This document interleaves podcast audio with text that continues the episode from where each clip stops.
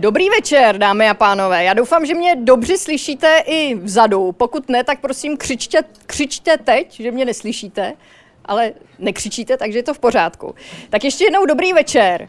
Eh, já vás s jménem občanského združení otevíráme. Vítám na našem dnešním Science Café. Eh, rovnou vám představím našeho hlavního hosta, kterému se omlouvám, že stojím takhle k vám zády. Jinak to Paní inženýrka Dana Drábová. Dobrý večer. Dobrý večer.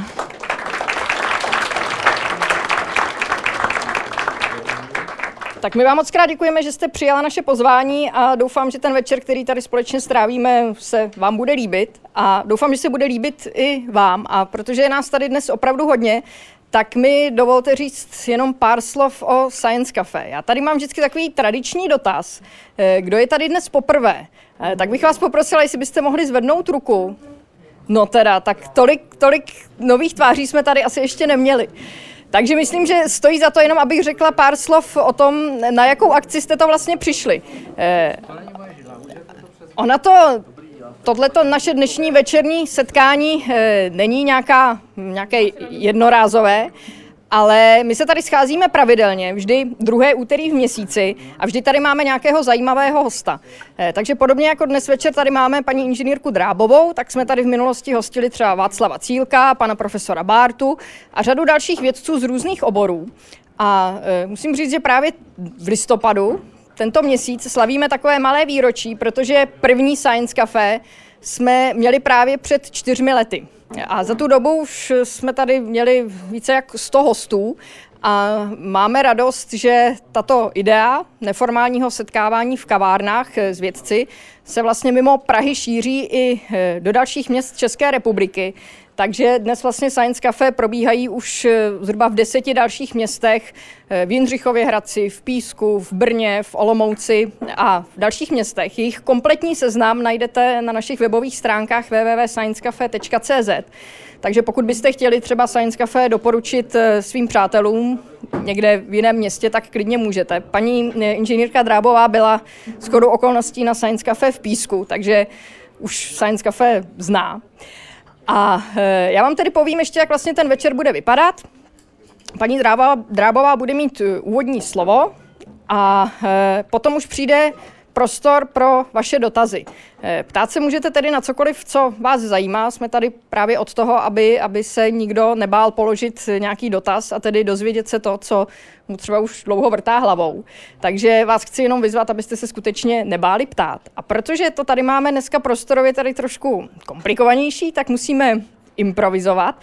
To znamená, že e, si budeme nějakým způsobem v té diskuzi posílat tento mikrofon, který je dost velký a který já tady takhle držím. Takže kdo se bude chtít zeptat, tak eh, se bude muset nějakým způsobem dostat tady k tomuto mikrofonu. Ale já věřím, že to společně zvládneme. A proč je tady ten mikrofon? Tak to není jenom proto, abychom si teď tady dobře slyšeli, ale je to také z toho důvodu, že naše večery zaznamenává Český rozhlas Leonardo a konkrétně pan Josef Kačírek, kterého tady vítám a který s námi čtyři roky Science Cafe eh, takhle organizuje, takže, takže to už je stálá součást našeho týmu. A zároveň eh, za kamerou, tamhle, respektive tady nalevo, je Vojta Ciml z eh, portálu slideslive.com, eh, díky kterému vlastně budeme mít i obrazový záznam, to znamená, že si budete muset záznam tohoto Science Cafe poslechnout, zároveň se na něj i podívat a proto potřebujeme, abychom měli zaznamenané i vaše otázky. A Pepa řekne něco organizačního k tomu, jak budeme otázky nahrávat? Dobrý večer ještě jednou, já vám předvedu jenom, jak se ten mikrofon drží, aby se to dělali dobře, že jo. Abych nebyl na vás pak ošklivý. Tak takhle se to drží. Jo, má to takový pistolový držák a jde o to, že ten mikrofon je tímhle tím způsobem odpružený, jo, že se nepřenášejí vibrace do toho mikrofonu, tak vás poprosím takhle to nějak držet tam mluvit směrem na mikrofon, jo. jinak vám urazím ruce. Jo. Takže děkuju.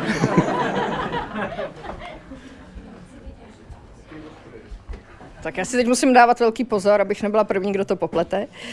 A e, než předám slovo paní Drábové, tak mi dovolte ještě poděkovat našim partnerům, kteří nám pomáhají s organizací Science Cafe. Vedle Českého rozhlasu Leonardo, který, jak jsem říkala, již e, naše večery pravidelně nahrává a v jehož archivu si můžete poslechnout vlastně téměř všechny uplynulá, všechna uplynulá pražská Science Cafe, tak bych ráda poděkovala našemu generálnímu partnerovi, kterým je nadační fond Karla Janečka, Eh, a dále děkuji společnostem Lucky Lab, Horton International, eh, časopisu Vesmír a také nakladatelství Akademia, které eh, nám vždy věnuje nějakou zajímavou knihu k danému tématu a jeden z vás tuto knihu získá. Dnes je to kniha s názvem Životní příběh atomové fyzičky. Uvidíte potom později, co, co, co se zatím přesně skrývá, ale zkrátka jeden z vás tu knihu získá. Kdo to bude, to se ukáže z diskuze a z průběhu dnešního večera. Takže to vám teď ještě nemůžeme úplně říct. Tak a já myslím, že na úvod je to úplně všechno. A já vám tedy děkuji, že jste takhle dorazili v tom hojném počtu a doufám, že to tady zvládneme i, i přes tu tíseň eh, prostorovou, ale to už tak nějak zkrátka k formátu Science Cafe patří. Tak a teď už předávám slovo eh, paní inženýrce Drábové a omlouvám se, že jsem k vám takhle celou dobu stála zády. Tak, prostor je váš. Já snad stojím na jediném místě v tomhle prostoru, který je mimochodem velmi příjemný, kde nestojím k nikomu zády. Jinak je každý tady k někomu zády, jak si z toho nikdo nic nedělejte. Eh, dobrý večer ještě jednou, moc krát děkuji organizátorům za pozvání. Jenom doufám, že nevzbudili přehnaná očekávání, což jsem utrpěla takové lehké podezření, když vidím, kolik je tady lidí a doufám, že to pro vás bude večer, na jehož konci si řeknete, nebylo to nepříjemné a nebyla to ztráta času, aspoň neúplná. Zkusíme to. Budeme si povídat o jaderné energii. Mohlo by se stát, že očekáváte, že si budeme povídat o jaderných elektrárnách. Budeme, ale nejenom.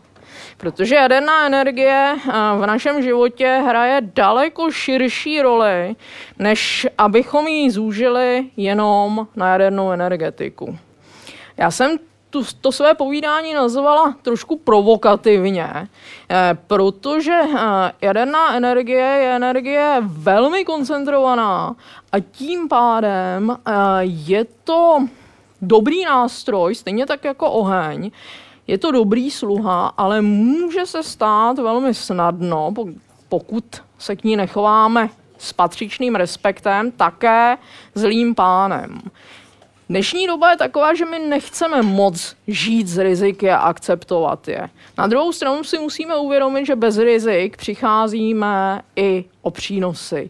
Přicházíme o tu kladnou stránku čehokoliv. To se vůbec netýká jenom té jaderné energie. Všechno na světě má své plusy, své mínusy.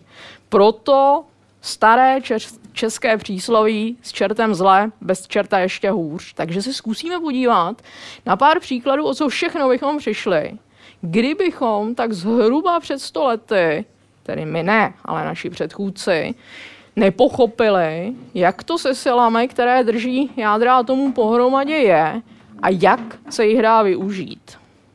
Začneme takovým hodně známým obrázkem, který ale dost vystihuje podstatu věci. S jadernou energií se setkáme všude. Žijeme v moři jaderné energie, i když si to prakticky neuvědomujeme. Protože fyzika zná pouze jeden zdroj energie. Energie v přírodě totiž vzniká od nějakého toho velkého třesku. Pouze v důsledku slučování syntézy lehkých jader nebo přištěpení jader těžkých. Protože všechno geniální je nakonec jednoduché, tak to Albert Einstein dokázal vyjádřit rovnicí, ze které to umíme odvodit. Ta rovnice E se rovná MC na druhou říká, že všechno na světě, i my samotní, jsme kombinace hmoty a energie a na začátku jako prazdroj té energie pravděpodobně, aspoň podle toho, co dnes víme a co se snaží dokázat vědci, kteří pracují na velkém hadronovém uh, urychlovači uh, v CERNu. Na začátku pravděpodobně byla energie a pak velký třesk, tak se tomu říká, už nějakých pár desítek let. A od té doby všechno je kombinace hmoty a energie. A ta energie má fyzikálně pouze jeden zdroj. Zmínili jsme slučování lehkých jader, štěpení jader těžkých. Jedna z forem jaderné energie je ionizující záření. To znamená, při těch jaderných reakcích se energie uvolňuje častokrát ve formě ionizujícího záření a je tímto zářením jako nosičem šířena do okolního prostoru. Tím pádem si musíme uvědomit, že radioaktivita, ionizující záření jako, s forem, jako jedna z forem jaderné energie je všudy přítomná, je součástí našeho života, ať chceme nebo nechceme a jsme stále z přírodních zdrojů, které tady jsou od chvíle, kdy Země vznikla budou tady ještě dávno potom, co poslední člověk, ať už dobrovolně nebo nedobrovolně, tuhle planetu opustí. Z přírodních zdrojů jsme prostě neustále ozařováni a z 80% téhož nedokážeme vůbec nic udělat. Takže se zářením se můžeme setkat v zemské kůře, Přichází k nám z vnějšího vesmíru ve formě kosmického záření, ale ta samozřejmě také, už jsem zmínila, jsme pochopili před nějakou dobou, jak to s tou jadernou energií je, jak to s těmi jadernými reakcemi je. A tím pádem e, jsme e, dokázali e, vymyslet řadu odvětví, řadu oborů, ve kterých nám ionizující záření může pomoct. A naučili jsme se také, zdroje ionizujícího záření vyrábět. Tady si uděláme takový malinký výlet do hodně vzdálené historie. Zmínila jsem, že v zemské kůře se vyskytují radionuklidy, které jsou výsledkem vývoje vesmíru eh, po několik miliard let. Díky těmhle těm radionuklidům uranová toriová řada Draslík 40 Máme asi tak zhruba polovinu geotermální energie. Geotermální energie zhruba z půlky je tady jako důsledek jaderných přeměn, které probíhají eh, v radionuklidech, které jsou obsaženy v zemské kůře. No a co vidíme na tom obrázku? Ta, ta časová osa je hodně, hodně dlouhá. 4,5 miliardy let zhruba před vznikem Země, tady jsme v současnosti. Tady vidíme celkovou produkci tepla v zemské kůře a tady vidíme, jak hezky to odpovídá ten pokles, který je naštěstí velmi pomalý, protože kdyby to teplo mizelo rychleji, to bych země byla ve velkém problému, eh, který dost dobře odpovídá poločasům rozpadu eh, radionuklidů uranové řady, a toriové řady. Byly tady samozřejmě i další radionuklidy na začátku, které se ale rozpadly a dneska už je známe jenom v té umělé formě, tak jak jsme se je naučili vyrábět. Dokonce ani při reaktor jaderný, který je takovou koncentrovanou formou vlastně geotermální energie, můžeme si to i tak představit, e, není nic, co by příroda neznala. V Africe v lokalitě Oklo takový přírodní reaktor fungoval asi tak zhruba před 700 miliony let. Se vědci dohadují, jak eh, dlouho to je, co fungovat přestal. A tento reaktor přírodní e, začal e, vlastně fungovat díky tomu, že se tam e, vytvořila velmi specifická, řekněme, geometrie, s vysokou koncentrací uranu a ve chvíli, kdy jako moderátor posloužila voda, tak se ten reaktor tu rozběhl, tu se zase zastavil podle toho, jak ta voda ubývala, nebo zase přibývala a běžel řadu set tisíc let. Pro nás je dneska ta lokalita velkou laboratoří, co se týká pohyblivosti produktů štěpení. Protože to jsou přesně ty stejné které zůstávají v takzvaném vyhořelém jaderném palivu. A co se v tom oknu například nezjistilo, jako to, že eh, ty opravdu dlouhodobé produkty štěpení, které jsou měřitelné ještě dneska, se za ty stovky milionů let posunuli o, no typněte si o kolik.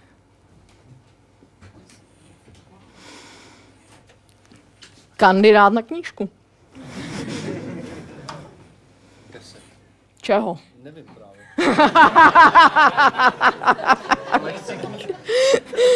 tak přidej, přidej, přidejte jednotku. Sto. Ne? Nevím, netuším, fakt to... Tak. Ne, ne, ne, ne. Metru, no vidíte, no. Vidíte, že no, tak a počkejte. Bude ještě doplňková otázka, tohle bylo s dopomocí, tak ještě třeba bude nějaký jiný kandidát. Co, takže příroda nám dává, když jí nasloucháme a chceme jí porozumět, odpovědi na řadu věcí. Někdy nám trvá, než to pochopíme některé věci a možná je to dobře, nepochopíme nikdy. Ale ta obava z toho, že hm, jaderné palivo je něco, co příroda nezná, nebude s tím umět zacházet, je také věc, o které stojí za to při nejmenším přemýšlet. Tady příklad. No a když jsme si řekli, že jaderný reaktor v jaderné elektrárně vlastně jenom v úvozovkách jenom, za chvíli uvidíme proč, koncentruje tu energii vznikající jadernými radioaktivními přeměnami na poměrně malé místo, tak si to pojďme nějakým způsobem porovnat. Eh, jaderný reaktor je opravdu mohutný zdroj záření, velmi mohutný. Eh, celková radioaktivita v jaderné elektrárně je asi 10 na 19 až 10 na 20 bekerelu, což znamená, že tam dochází k takovému to počtu jaderných reakcí nebo radioaktivních přeměn za vteřinu. K takhle obrovskému počtu. Proto ta energie je skutečně velmi koncentrovaná. To nejsme uděláni na to, abychom takový, uh, si takovéhle číslo dokázali představit. Tak porovnejme si to s tou geotermální energií. Umíme odhadnout, že celková radioaktivita zemské kůry dneska, jak u uh, rádiové, tak u toriové řady, je zhruba 10 na 23 až 10 na 24 bekerelu. To znamená, že jeden jaderný reaktor je asi desetitisíckrát zhruba menší zdroj záření než uh, celá zemská kůra. To je hodně velký zdroj, samozřejmě. A taky proto se k němu musíme odpovídajícím způsobem chovat.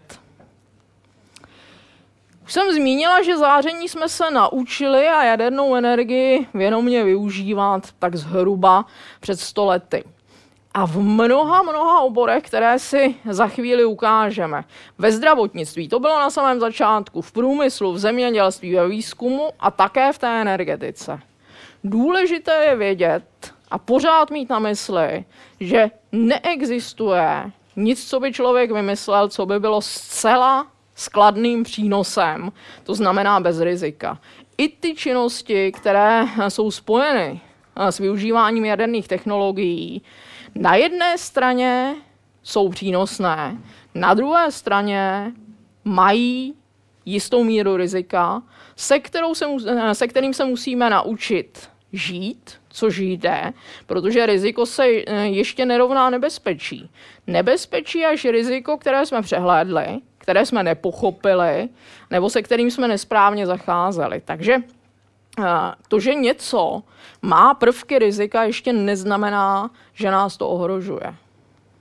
No a podívejme se tedy do historie. Všechno začalo objevem Konráda Wilhelma Rengena, který objevil takzvané záření X. Nevynalezl, objevil to záření X, tady bylo samozřejmě dávno předtím, on jenom vysvětlil, jak to funguje. Druhý podstatný objev na začátku té jaderné éry, eh, byl objev pana Henryho Becquerela o rok později, který objevil eh, přírodní radioaktivitu při zkoumání vlastností uranových solí. Eh, ten objev pana Rengena byl náhodný, vznikl během zkoumání hm, pronikání katodového záření a um, tam pan Rengen pozoroval jevy, které nedovedl na základě tehdejšího stavu znalostí vysvětlit. Tím pádem ty paprsky, které ta katodová trubice, tady vidíme, jak jak vypadala, e, vyzařovala, nazval paprsky X. V roce 1901 dostal Nobelovu cenu za fyziku a to proto, že objevil nástroj, který je do dneška fascinující, protože se umí podívat pod povrch věcí, aniž bychom s tím povrchem museli něco dělat, aniž bychom ho museli nějakým způsobem narušit. To okamžitě znamenalo obrovské možnosti, zejména v té oblasti lékařské. Takže Nobelovu cenu si bez zesporu zasloužila, nicméně dopadlo to s ním tak jako s řadou jiných vědců. Nakonec z toho objevu mnoho neměl, umřel zcela nemajetný ve 20. letech 20. století. Snímek, který je prakticky neoddělitelně spojen s objevem pana Rengena, rengenovský snímek nepříliš kvalitní. Dneska eh, by eh, neobstál v žádné nemocnici, nicméně to první rengenovský snímek, který byl publikován, ruka paní Rengenové s prstenem. Je to skutečně jedna, a tady je originál z té publikace, je to skutečně jedna z prvních, nebo ne vůbec první zdokumentovaná aplikace paprsků X na člověku. Pan Becquerel, ten ke svému objevu přišel také víceméně náhodou, eh, protože zkoumal fosforescenci uranových solí a ty, eh, ten materiál balil do černé látky a fotografických folií. A našel z černalé folie i bez toho, že by předtím byly vystaveny, vystaveny světlu. Tady zase eh, famózně známý, známý snímek, když s tím začal experimentovat, tak tohle je jeho maltéský kříž, a jeho obraz na exponované folii, eh, protože položil ten maltéský kříž mezi folii a tu uranovou sůl. To byly krásné časy prostě, tak když se dali dělat takovýhle experimenty. No, nemůžeme se nezmínit o uh, Marie, Marie Curie Sklodovské. Marie Curie Sklodovská, nositelka také Nobelovy ceny za objev dvou uh, do té doby uh, neznámých prvků Polonia a rádia. Tady na tomhle snímku je s panem profesorem Stoklasou, což byl zakladatel radiologického ústavu, založilo na začátku 20. století. V tomhle ústavu později pracoval a řediteloval pan profesor Běhounek také. Uh, tenhle ten ústav uh, se nacházel v Praze Podolí. Do dneška ty budovy stojí, je tam ústav pro péči o matku a dítě. Eh, paní eh, při návštěvě Prahy, kam jí pan profesor Stoklasa pozval. Ona přijela poměrně ráda, protože i ona sama přiznávala, že nejbýt Jáchymovského uranu, tak by tu Nobelovu cenu dostala při nejmenším o řadu let později. No a tady se podíváme na ty úplně první a, aplikace, způsoby použití toho fascinujícího fenoménu paprsku X, tady fluoroskopie a vyšetření uh, přenosným fluoroskopem začátek 20. století, někdy okolo roku 1900 tedy. Uh, Připomeneme si jenom pro zajímavost to, co už dneska nám připadá hodně zvláštní. Uh, ta radioaktivita, ionizující záření bylo fenoménem, který se stal v určitém období před druhou světovou válkou nebo v meziválečném období eh, hodně módní záležitostí. Například rádium bylo podáváno perorálně nebo injekčně naprosto při diagnózách, kdyby to dneska nepřipadalo v úvahu, ale to, co eh, je hodně kuriózní, eh, je zde studnice domácího zdraví která byla eh, poměrně rozšířeným eh, do, doplňkem domácnosti a ta totiž přidávala radon do pitné vody. Dneska se dělají všechny možné cviky, aby eh, se radon z pitné vody pokud možno co nejvíce odstranil, protože samozřejmě naše znalosti pokročily a víme, že radon z hlediska působení ionizujícího záření je z těch přírodních radionuklidů to, co nás ovlivňuje nejvíc a co se dá také docela dobře regulovat. Takže studnice trvalého domácího zdraví už se dneska tedy nevyrábějí, už hodně drahně let. Na druhou stranu se dají ještě najít, našli jsme krásný uh, exemplář uh, um, ve chvíli, to je asi tak rok, uh, kdy jistá rodina skladna vyklízela nějaké dědictví a našla záhadný přístroj, ale s tou známou značkou notoricky, takže jsme byli povoláni a našli jsme nádhernou studnici domácího zdraví, takže muzejní exemplář. No a e, ty další módní výstřelky, e, to, tohle všechno už by dneska nebylo možné, prostě, protože o působení záření a o regulaci rizik toho víme daleko víc. Rádiové soli do koupele. E, Jáchymov proslul, Jáchymovská radiochem, radiumchema proslula výrobou radiových obkladů, které byly velmi široce distribuovány, ale mimochodem Jáchymovské lázně nebyly první radonové lázně na světě. První radonové lázně na světě je Bad Gastein, nebo Gastein, a rakouští kolegové a přátelé si nemohou častokrát srovnat v hlavě, jak je možné, že primární okruh jaderné elektrárny, když je všechno v pořádku, tak obsahuje zhruba stejnou měrnou aktivitu jako ty radonové koupele v Bad Gasteinu.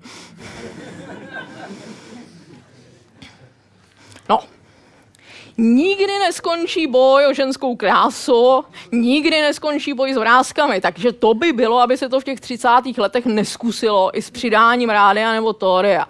Naštěstí to nemělo moc vážné důsledky, aspoň nejsou zdokumentovány a včas se s tím přestalo, ale vidíte, že reklama je všemocná, tak, tak jako dneska uh, jsou reklamy na Botox a různé takové věci, které samozřejmě zaručeně nepomohou, uh, aspoň ne dlouhodobě, tak v těch 30. letech krém s obsahem rádia a tória. No, ale pionýři a otci zakladatelé, co byli, což byli zejména rengenologové, ty prakticky na vlastní kůži dokázali poznat, že záření je dobrý sluha, ale může se snadno stát zlým pánem. Tady vidíme úplně nejčastější poškození. Není naštěstí časté, dneska bylo skoro um, eradikováno, uh, ale přesto je to nejčastější poškození ionizujícím zářením a to jsou popáleniny. Tyhle ty opravdu ošklivé obrázky dokumentují obětavost francouzského radiologa, který na frontě první eh, světové války léčil traumata pod rengenem, i když si byl dobře vědom, jak dopadne a tohle to je pokročilá fáze nekrózy v důsledku radiačních, radiačních popálenin. Rengenologové obecně, tohle to je snímek někdy ze 60. let, jeden z posledních naštěstí, eh, s tou dermatitidou. Obecně tou, eh, tou dermatitidou trpěli v desítkách případů, někdy i ročně. Rengenologové také položili životy na oltář poznání nejenom přínosů záření, ale e, i e, těch té jeho odvrácené tváře. Snímek pomníku z nemocnice svatého Jiří v Hamburku, kde do roku 1938 bylo vytesáno 372 jmen radiologů, kteří na následky eh, nadměrných dávek záření zemřeli. Od toho roku 1938 tam žádné další jméno nepřibylo a všichni děláme všechno pro to, aby to tak zůstalo. No a teď se teda podíváme, kde se můžeme s jadernými technologiemi setkat. Ty energetické aplikace jsou zase notoricky známé, ale velmi důležité, daleko rozšířenější a daleko více přispívající k tomu průměrnému ročnímu ozáření průměrného člověka jsou aplikace medicínské a se zářením se samozřejmě můžeme setkat i v řadě jiných vědních oborů. Pár příkladů. Začnu takovými, kde byste to možná nečekali. Zkoumání složení materiálů, kunzistorie, restaurátorství. Ozáření předmětu paprsky X o specifické energii nebo jiným zdrojem ionizujícího záření vede k tomu, že materiály, které v tom předmětu jsou, začnou vyzařovat nějaké spektrum záření, které je charakteristické pro složení toho kterého materiálu. Takže, když se tady podíváme například na ilustraci z Vyšehradského kodexu nebo ze zemských desek, byly restaurovány do původní podoby nebo do skoro původní podoby i díky tomu, že máme možnost použít rengenfluorescenční analýzu. Dá se použít i v daleko větším rozsahu. Tohle to jsou fresky z chrámu Matky Boží před Týnem, tedy Týnského chrámu, svatý Jeroným, který také měl prospěch z toho, že mohl být omlazen i díky působ, použití rengenfluorescenční analýzy. Relikviář svatého Maura. Na ten se použily hned dvě metody, které využívají ionizující záření. Když se našel, tak ty dřevěné části, tady už je vidíme poměrně dobře zrestaurované, byly v troskách a hlavně napadeny dřevokaznými škůdci. Není lepší neinvazivní, nedestruktivní metoda než chemická metoda. Jak se s těmi dřevokaznými škůdci vypořádat, než ozářit vysokou dávkou záření? Středočeské muzeum v Rostokách u Prahy se tedy zabývá tím, že takhle konzervuje rámy obrazů, historický nábytek a takhle byl zakonzervován i ten původní zbytek relikviáře svatého Maura. No a potom se začal sestavovat z těch kousků, které se našly, ten původní obraz, také samozřejmě ehm, s pomocí různých kronik. A uh, znova byla využita rengenfluorescenční analýza na to, aby ty materiály byly pokud možno takového složení, jaké používal ten středověký mistr. Ještě jeden historický výlet, svatý Václav, se svou přilbicí. A ta přilbice hraje, hraje hlavní roli.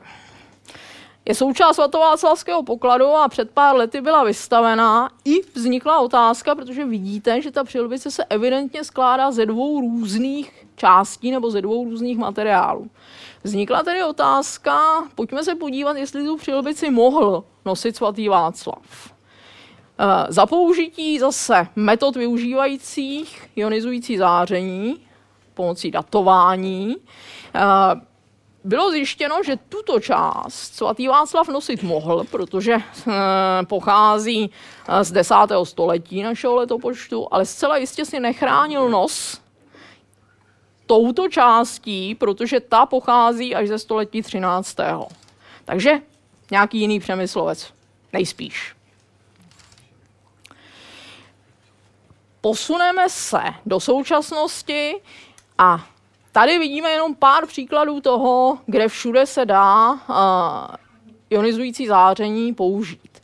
Pro měření vlhkosti, pro měření složení hornin, což je důležité například při výstavbě silnic. Pro uh, měření kvality zhutnění silničního povrchu se používají radionuklidové zdroje. Eh, záření se uplatní třeba i při určování vlhkosti dřevěné drtě v papírnách, vidíme tady. Eh, používá se v tabákovém průmyslu také pro měření vlhkosti. Hodně časté je měření úrovně hladin kapalin v láhvých konzervách podobně. Zdehle už poměrně obstarožní obrázek, ale stále ještě plzeňský prazdroj a vš- řada dalších pivovarů e, pro e, měření hladiny v lahvích, tak aby byla normovaná a zátkovací stroj dostal pokyn na uzavření lahve, používá zdroj záření. Bezpečnostní aplikace. To je věc, se kterou se setkáváme poměrně často a vracíme se zase k objevu pana Rengena. Rengenovské záření kontroluje obsah našich zavazadel na letišti. Tady vidíme, během několika vteřin zjistí eh, ten rengen, jestli notebook skutečně je notebook, anebo jestli tady někde není plastická trhavina, což už se také stalo.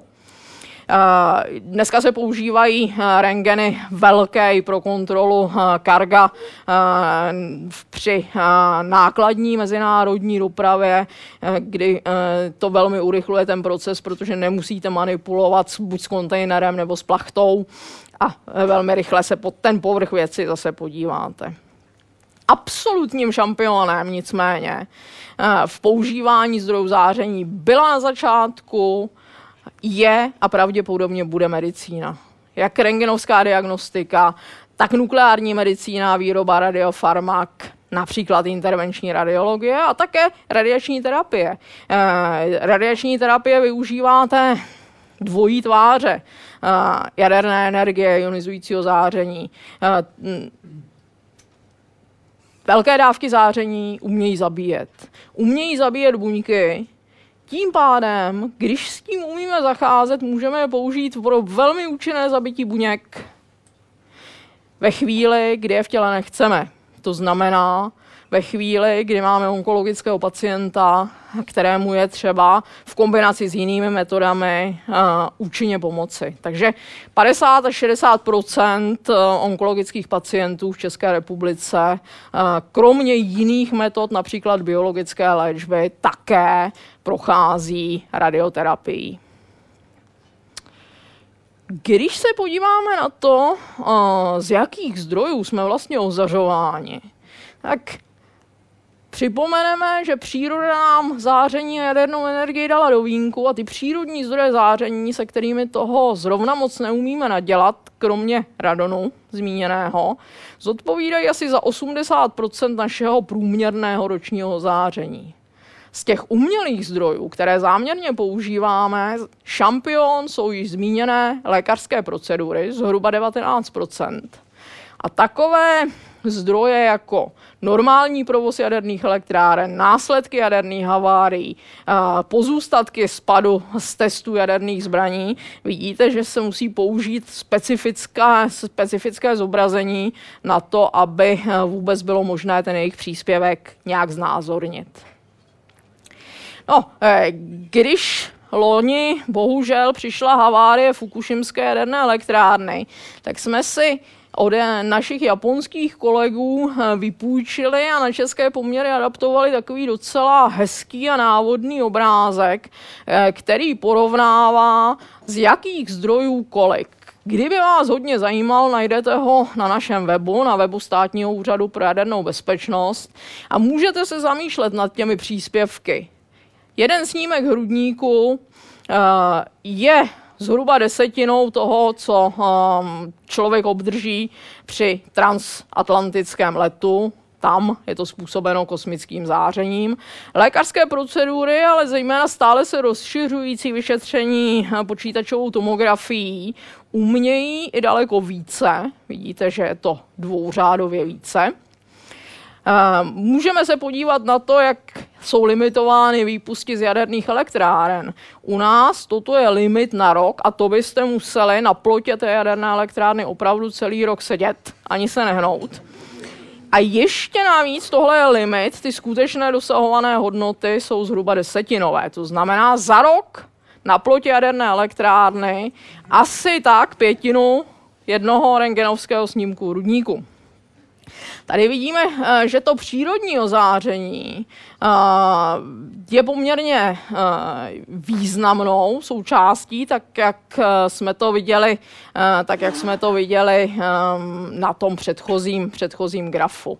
Takže já se tím nechci příliš zabývat, protože je to hodně čísel, ale chtěla jsem vás nalákat na to, že na tom našem webu je takovýhle informací, no myslíme si, že docela dost. A když byste chtěli nějakou potravu pro své mozkové buňky, tak budete vítáni. A No a v poslední eh, části, než se dostaneme k vašim dotazům, se nemůžeme nezmínit o jaderné energii. Tenhle ten plagát je teda fakt z 50. let, ale je moc pěkný, protože velmi ilustrativně, i když je to prvoplánový, já to přiznávám, že je to prvoplánový, velmi ilustrativně eh, vyjadřuje podstatu, totiž ty síly, které drží jádro atomu pohromadě, jsou asi tak milionkrát větší než ty síly, eh, které ehm, jsou zapojovány v případě chemické reakce. To znamená, při spalování například uhlí se uvolňuje zhruba milionkrát méně energie pro stejnou hmotnost toho energetického nosiče, než pro ten uran v případě štěpné řetězové reakce. A já udělám teďka zase takovou drobnou pauzu. Máte zase šanci. V jaderném reaktoru to, tě, tou základní složkou um, jaderného paliva je takzvaná uranová tableta nebo peleta, což je váleček, který má asi tak zhruba uh, centimetr, centimetr a půl na výšku, podle toho, do jakého výrobce, a něco méně než centimetr v průměru a váží 5 gramů. Zkuste si typnout, uh, kolik by na těch 5 gramů ujelo auto s průměrnou spotřebou 5 litrů na 100 kilometrů. Říkejte. Hezky. No. Tak jo, tak, tak je to 15 tun uhlí tím pádem, tak je to, to, je, to je tak jako něco podobně jako ten, jako, že, jako těch 15 tisíc litrů benzínu. No. Takže to je takových jako 15 krát 100 km. Čili zhruba 200, na 2000 km. O něco víc, jste byl blíž. No, vidíte. No, to není úplně přesně, protože neumíme využít samozřejmě 100% to nevím, vy máte smůlu. Tohle bylo bez dopomoci. Příště. tak, a jdeme dál. To si samozřejmě tu koncentrovanou energii si i hned po objevu, na, na, ke kterému mimochodem velmi významně přispěla ta paní, její životopis máte v ruce, paní Meitnerová, eh, v týmu eh, s panem Hánem a Strassmanem v Berlíně, ale paní Meitnerová posléze kvůli svému původu a kvůli době, to bylo v roce 1938, z toho týmu byla vyškrtnutá a ten její podílí byl upřen. Dneska eh, samozřejmě už jsme se k tomu, k tomu vrátili v takovém objektivnějším pohledu, ale to by bylo na, na dlouhé povídání, asi se to i dočtete tom roce 1938 ten objev štěpné reakce přišel v nešťastnou chvíli. Přišel za úsvitu druhé světové války a koncentrovaná energie znamená vždycky koncentrovanou schopnost nejenom prospět, ale také uškodit.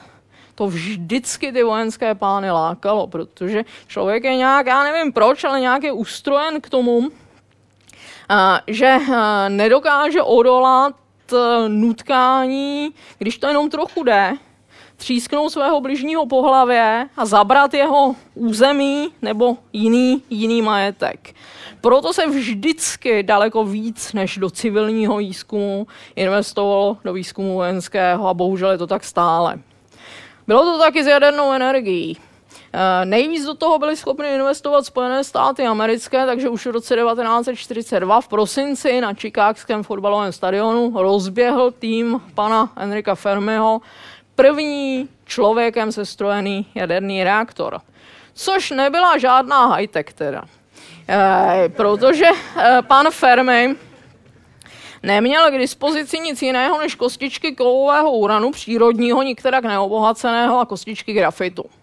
Nicméně, jeho genius mu umožnil eh, spočítat, eh, jak je má poskládat dohromady a kolik jich bude tedy potřebovat, aby se ta štěpná řetězová reakce rozběhla a dala řídit.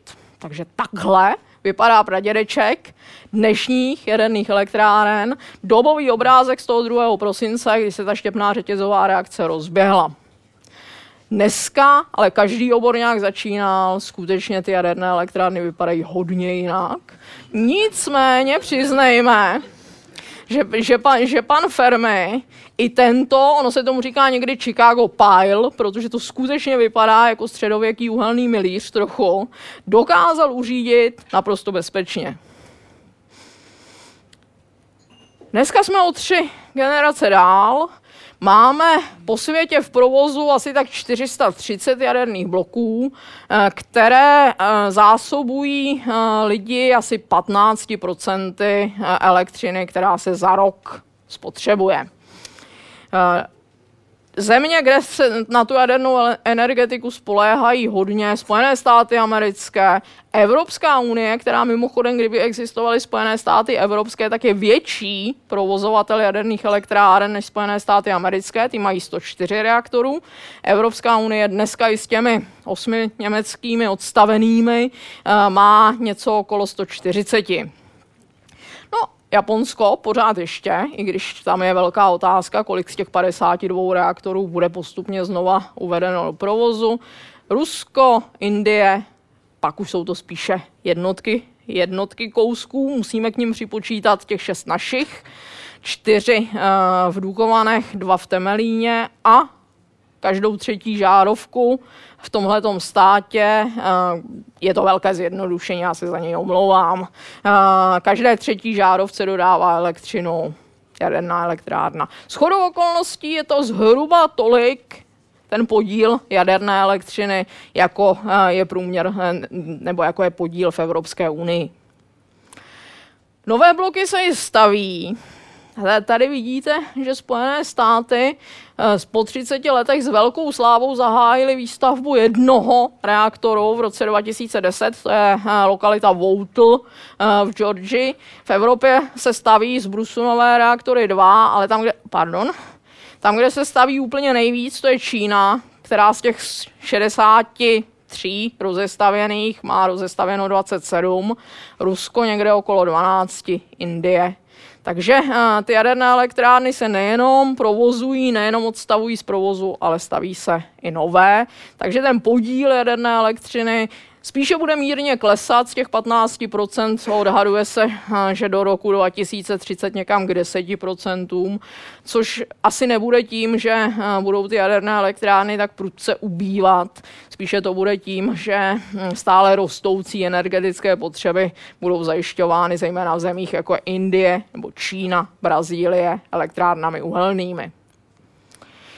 S jadernou energetikou samozřejmě, jako s každým průmyslovým odvětvím, souvisejí, souvisí možnost nehod a havárií. Jaderné reaktory si za 60 let, co jsou v provozu pro ty energetické aplikace, dohromady odpracovaly asi 15 tisíc takzvaných reaktor roků.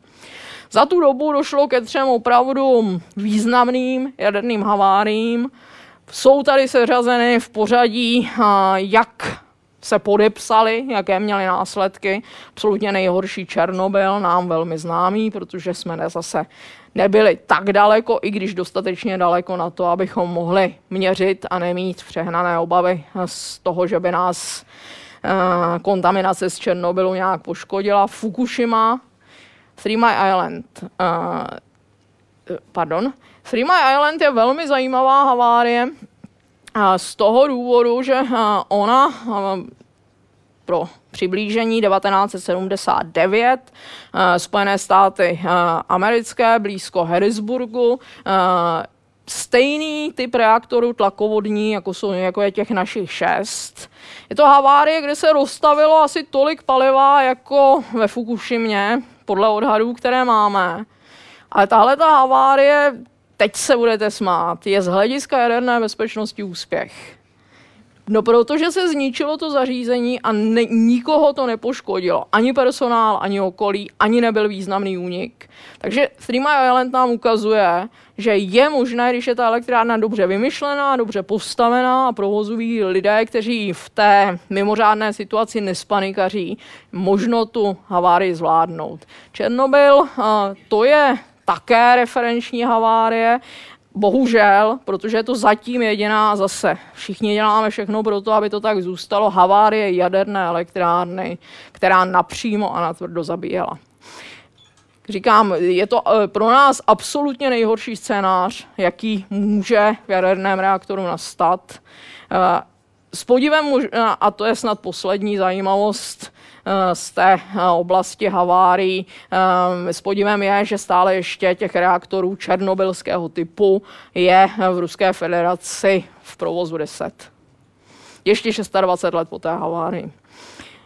Z toho je vidět, že i ty reaktory se dají, i když mají své slabiny, se dají provozovat, jak se sluší a patří. A jedna zajímavost Fukushimy na úplný konec.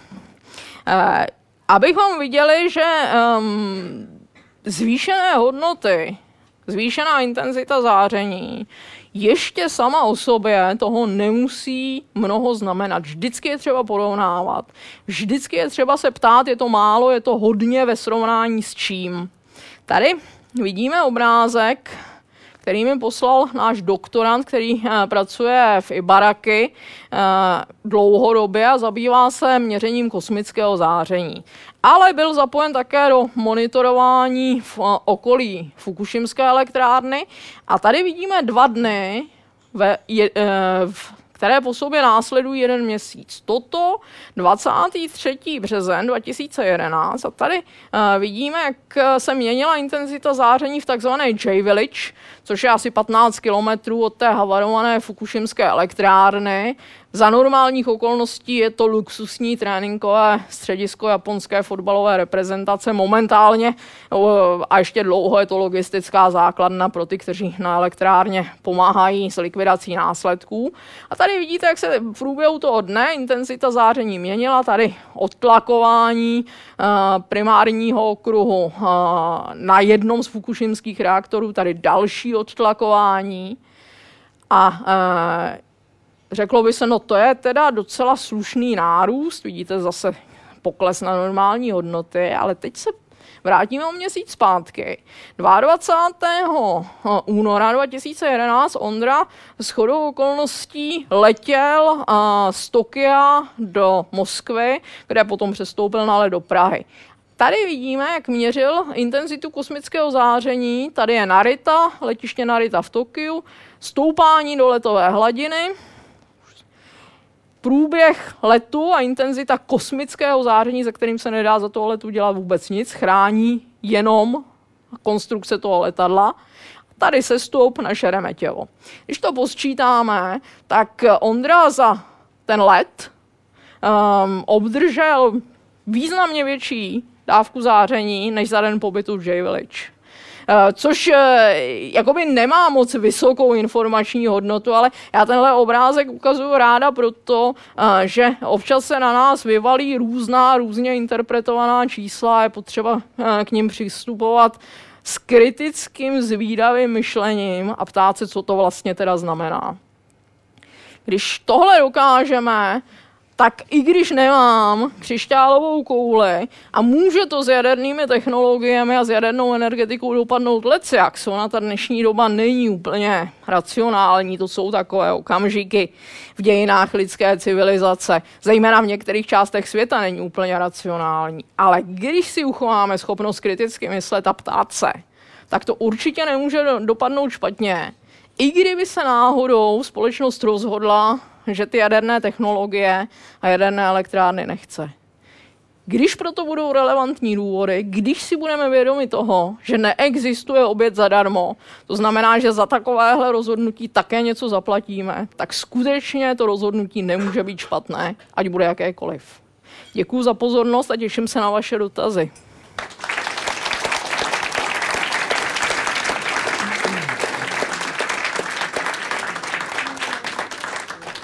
Tak já tady odsud od baru děkuji nadálku paní Drábové za úvodní slovo a teď tedy je prostor pro vaše dotazy. A já vás ještě jednou poprosím o spolupráci, eh, abyste skutečně, pokud máte dotaz, se přihlásili. My k vám nějakým způsobem dopravíme tento mikrofon a poprosím vás, abyste ten svůj dotaz skutečně řekli na mikrofon, abychom měli vše správně zaznamenáno.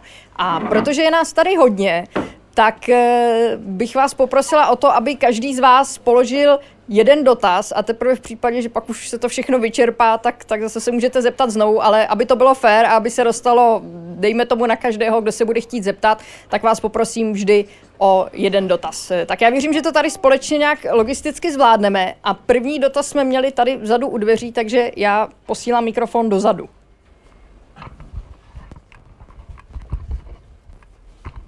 Dobrý večer, Jakub Černík. Uh, prosím vás, mohl bych se trochu drze možná zeptat na váš osobní názor na odstavení jaderných elektráren v Německu? Jak se k tomu stavíte? Děkuju. To je kombinace velké spousty faktorů. Můj osobní názor je, že technicky k tomu nebyl důvod, ale společenské rozhodnutí musíme respektovat.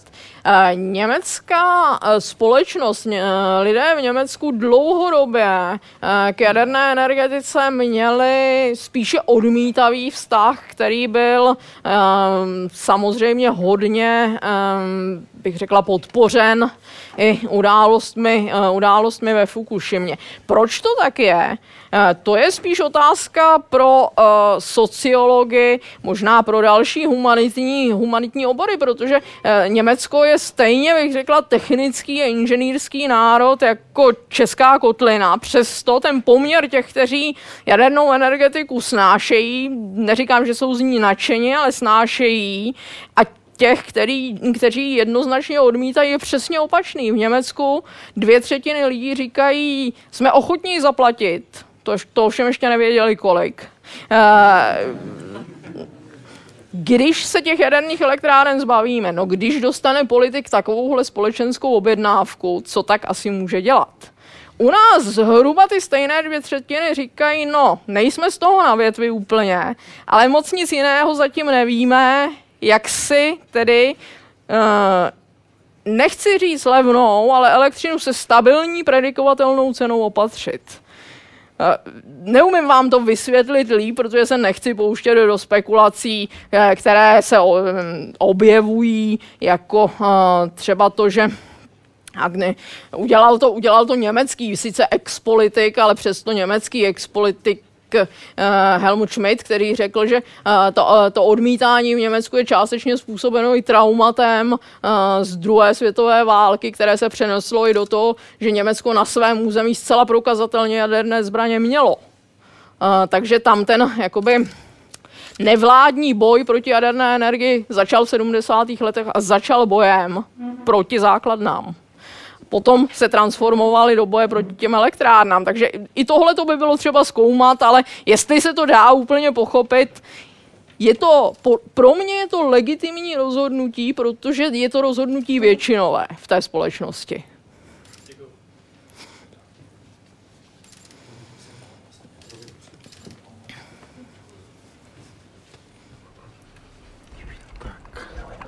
Děkuji. Eh, já k tomu, co jste řekla, tak musím říct, že u nás za socialismu bylo zase tenhle ten postoj docela dost uh, motivovaný uh, našima dolama, ale já jsem se chtěl zeptat na jinou věc a to je, jedna věc je bezpečnost v tom smyslu, aby to nebouchlo, takový ten pocit. A druhá věc je, že ale na našem území se přece nevyrábí Eh, žádný jaderný palivo, to znamená, my musíme jaderný palivo dovážet a stáváme se tím ale závislí na jiných zemích. A tam už je prostor k politickému tlaku. Já jsem se e, chtěl zeptat, eh, jestli pro nás se ještě dováží palivo z Ruska, anebo jestli se už dováží od jinut. Stále ještě, anebo už zase se 100% našeho jaderného paliva dováží z Ruska.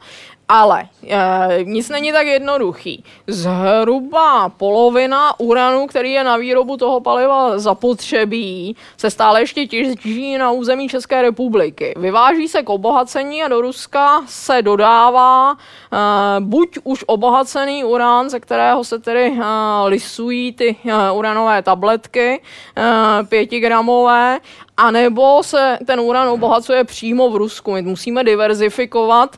Na tohle to Evropa byla poměrně chytrá, takže existuje takzvaná zásobovací agentura eh, pod eh, Euratom Treaty, což je jedna ze zakládajících smluv Evropské unie, eh, která říká, že každý stát musí ten obohacený urán ehm, získávat z různých zdrojů. Z nich nějaká část také musí pocházet z Evropské unie. Takže eh, výrobce paliva ještě neznamená totální závislost, i když u nás tedy 100% paliva je z Ruska, protože ta surovina se dá opatřit a musíme si ji opatřovat různě po světě. Já bych k tomu jenom dodal, že některé naše další paliva v dost podstatné míře, jako je například ropa, tak vede taky z Ruska, takže v současné době jsme celkem extrémně závislí na Rusku. Děkuji. Bohužel, bohužel ano, ale eh, pro mě to, eh, pro mě to jaderné palivo má řadu nevýhod a taky z hlediska té energetické bezpečnosti nějaké výhody můžete se poměrně snadno předzásobit. Si klidně můžete udělat zásobu jaderného paliva na pět let, když budete chtít, tím ale ztratíte jakoby to, ten technologický vývoj, tak klidně i na 10 let. To není žádná velká, žádný velký objem. Kdybyste tohle chtěl udělat pro ropu nebo pro zemní plyn, tak to nedokážete prostě. Uh, už potíž byla uh, mít zásoby ropy a zemního plynu na ty tři měsíce na území republiky. Uh, mimochodem jste zmínil, že jsme hodně závislí na Rusku. Družbou od um, dubna tohohle roku teče tak 15-20% nasmlouvaného množství. A stejně si s tím naše rafinérie nějakým způsobem aspoň zatím dokázali poradit. Díky, řekněme, prozíravosti, protože uh, IKL, tedy ropovod Singolštatu a TAL, ten uh, transalpský ropovod to dokáží částečně pokrýt, při nejmenším uh, pro Litvínov, Kralupy jsou na tom hůř, protože neumějí tu ropu z IKL zpracovat. Eh, dobrý večer, Jaroslav Kousal. Chtěl jsem se zeptat na takový na efekt, který může mít vlastně vliv na to, jak se, dělají, jak se třeba dělají radiační normy. Standardně se předpokládá, že vezmeme účinky velkých dávek ionizujícího záření a pro malé dávky prostě řekneme, že, že je e, přímo úměrně nižší. E, e, že už dlouho, už dlouho se e, vlastně jako probíhá diskuze o tom, e, o efektu, kterým se říká hormeze. Čili v podstatě e, to, že tělo je e, do nějaké, nějaké míry tomu radiačnímu záření odolné, eh, konec konců, protože, protože v přírodě tak, tak jako tak eh, přítomno, takže prostě ty opravné mechanismy eh, v tom těle přítomny jsou stejně jako, stejně jako, stejně jako je přítomen v těle imunitní systém. Čili vlastně do, čili vlastně do určité intenzity ionicího záření ty efekty jsou buď nepozorovatelné, nebo, nebo vlastně dokonce můžou být pozitivní právě protože jakým způsobem stimulují vlastně tu, ty samoopravné mechanismy těla. Já bych se chtěl zeptat, v, jakým, v jakém jak dalece eh, je tohleto dnes proskoumáno eh, u toho, u toho ionizujícího záření a jestli se to už jakýmsi způsobem eh, dostává i do těch, řekněme, do toho způsobu, jakým, jakým, jakým, jak se přistupuje k těm, k těm nízkým dávkám.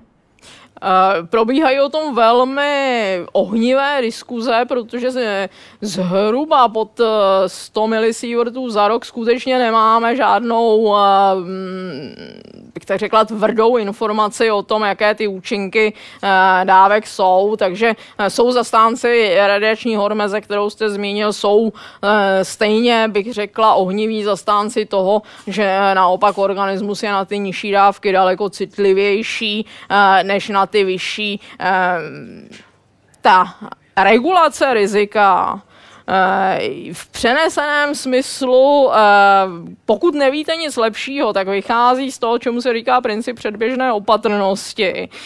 A nebo také právně in dubio pro reo, to znamená v pochybnostech ve prospěch slabšího. To znamená, pořád eh, ten regulátor, ten dozor, ten, kdo nastavuje ty pravidla, pracuje s tou takzvanou lineární bezprahovou teorií, to znamená s tou lineární extrapolací z těch vyšších dávek.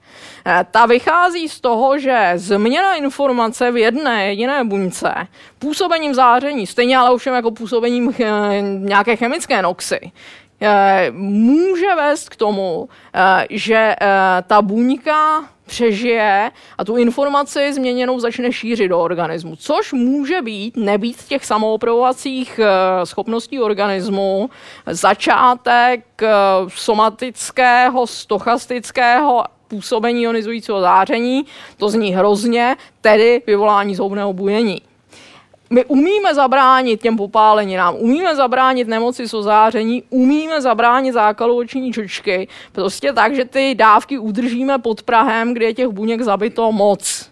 a ten organismus už to nedovede opravit. Ale nedovedeme zacházet se změněnou informací v té buňce. S tím si musí ten organismus poradit sám a tím pádem tam je vždycky nějaká pravděpodobnost, že i to přírodní záření vede k nějakému počtu těch zhoubných bujení v populaci.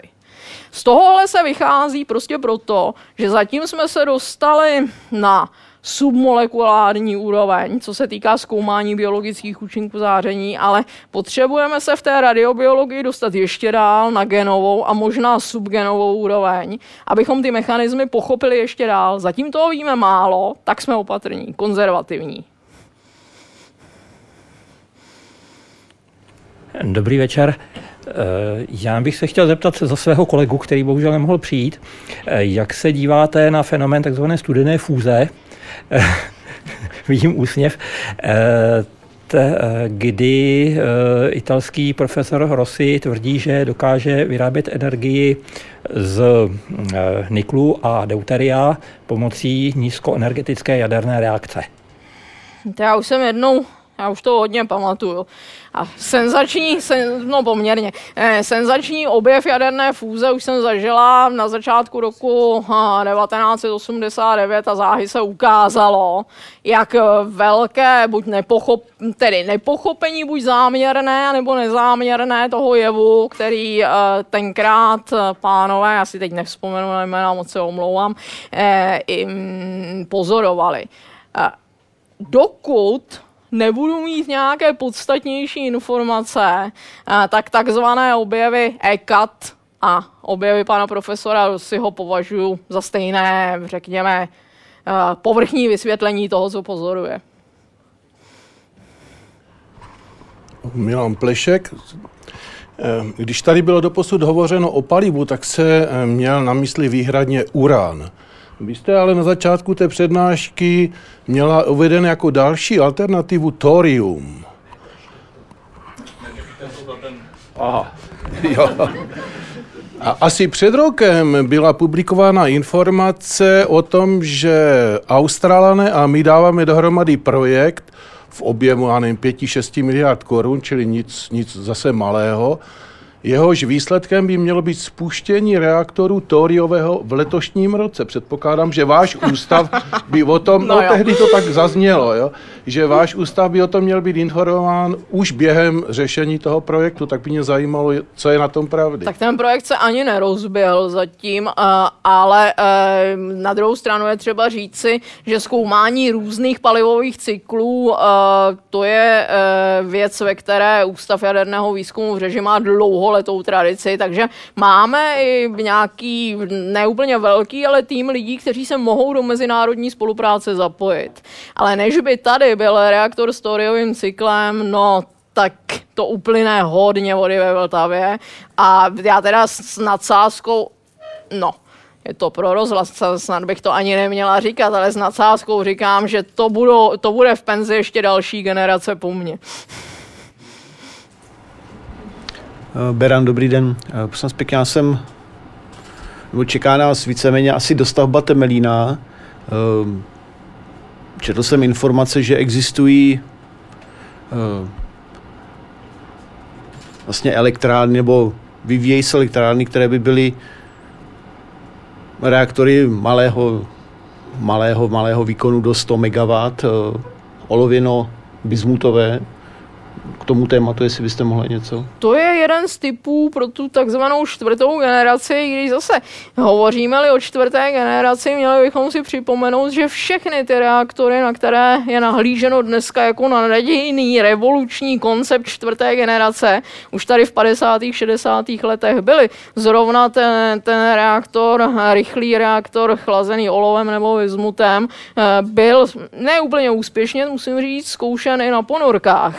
Konec konců, kdyby nebylo jaderných ponorek, tak tady nemáme ani tlakovodní reaktory, protože ty tlakovodní reaktory se datují zpátky do roku 1954 k jaderné ponorce Nautilus, kde Westinghouse rozběhl první reaktor. Tak, e, takže tomuhle všemu se upírají velké naděje a velká očekávání, protože jestliže se neposuneme k těmto novým typům reaktorů, tak nás ten současný palivový cyklus, ať už bude uranový nebo toriový za pár set let, to torium by vydrželo déle, musím konstatovat, za pár set let opustí. Prostě toho uranu máme tak zhruba stejně časově, myslím, jako uhlí na Zemi.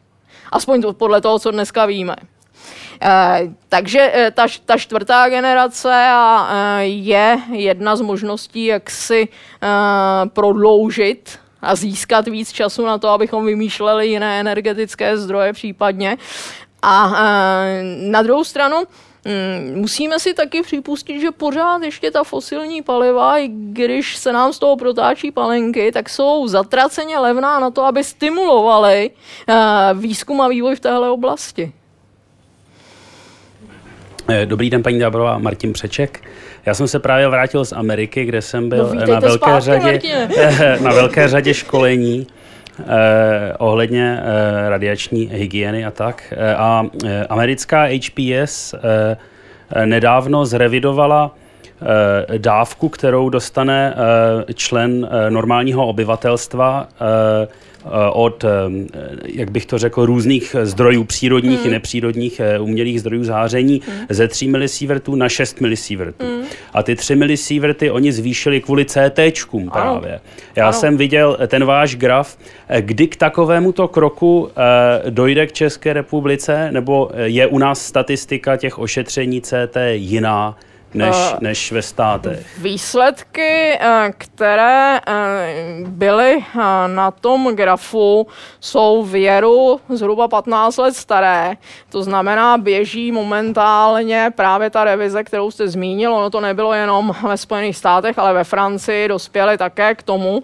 Ten podíl ozáření z medicínských aplikací se prakticky s tím přírodním ozářením srovnal.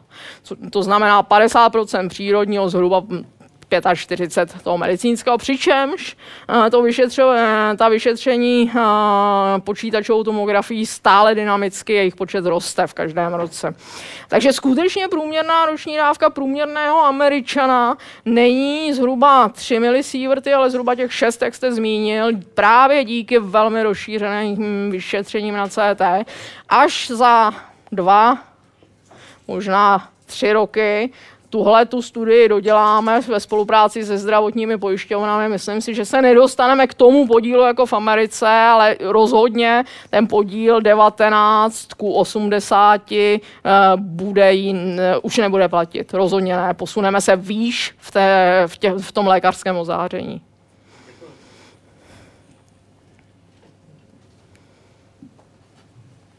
Dobrý den, Patrik Pospíšil. Já bych se chtěl zeptat, jestli z hlediska dostavby Temelína se vlastně hovoří o potenciálně možných několika dodavatelích technologií. Tak jestli by nebylo lépe třeba použít tu stávající, třeba modernizovanou, ale ruskou technologii, která je tam vlastně už zaběhnutá, než případně riskovat něco jiného, kvůli určité třeba kompatibilitě v té elektrárně, školení těch pracovníků, jo, že třeba kdyby vyhráli francouzi nebo američané, takže ty systémy jsou jiné. A jestli si nemyslíte, že by tímhle mohly vznikat nějaké provozní třeba problémy, chyby, jo, nějaký takovýto potenciál tak v tomhle já to riziko skoro nevidím, protože máme řadu uh, dobrých příkladů ze světa. Já zmíním uh, finské Olkiluoto, uh, kde uh, v lokalitě, kde jsou provozovány asi tak 20 let dva reaktory varné, chlazené, moderované lehkou vodou, ale varné. A staví se tam reaktor, který bude tlakovodní. To znamená, tam staví Areva, reaktor, který také nabízí pro Temelín 3.4. Finové v tom nevidí nejmenší problém a já si myslím, že dobře dělají, protože ty elektrárny musí, ty jednotlivé bloky v té lokalitě musí být na sobě natolik nezávislé, že vlastně uh, uh, můžeme na ten blok nahlížet jako na, elekt- na samostatnou elektrárnu, která jen, teď to přeženu, s chodou okolností stojí v těsném sousedství jiné elektrárny. E, ano, pro Temelín 1, 2 je tam řada systémů společných, ale Temelín 3, 4 té společné infrastruktury, která byla v těch 80. letech zamýšlena, už využívat nebude. To bude opravdu uh, kompletně um, elektrárna, která bude existovat vlastně sama o sobě. To znamená, ale vy jste zmínil jednu velmi podstatnou věc. Uh, už od téhle chvíle se pro ní musí cvičit uh, lidé, no cvičit. Oni ti budoucí operátoři, když něco, tak jsou v posledních ročnících základní školy. Ale přesto už se musíme starat o to, abychom ten personál měli, aby, aby byl a aby byl vycvičen, vychován odpovída, odpovídajícím způsobem. Eh, což je jedna mm, z těch nejdůležitějších, ne nejdůležitější podmínka pro to, abychom Eh, s tou jadernou energetikou dokázali zacházet, jak se sluší a patří. Takže, abych se vrátila k té vaší otázce, pro mě už to rozhodnutí, že to bude reaktor tlakovodní, tedy koncepčně stejný, stejná technologie jako ta, na kterou jsme zvyklí, i když možná od jiného dodavatele, eh, je rozhodnutí dost podstatné a dost zjednodušující tu situaci jednak pro toho provozovatele, jednak ale také pro český průmysl, protože se nebude muset učit komponenty varného reaktoru. Pokud nedojde k tomu, že se což nikdy nemůžete vyloučit. Konec konců Litva chtěla také původně tlakovodní reaktor a Dneska, pokud bude stavět, tak bude stavět varný reaktor firmy Hitachi, Spojené království, Velké Británie, mělo záměr mít tlakovodní reaktory a přesto jednu z firm, která tam chtěla stavět, dneska koupil také Hitachi, takže ve, Spojený, eh, ve Spojeném království také z největší pravděpodobností budou stavět Japonci varný reaktor.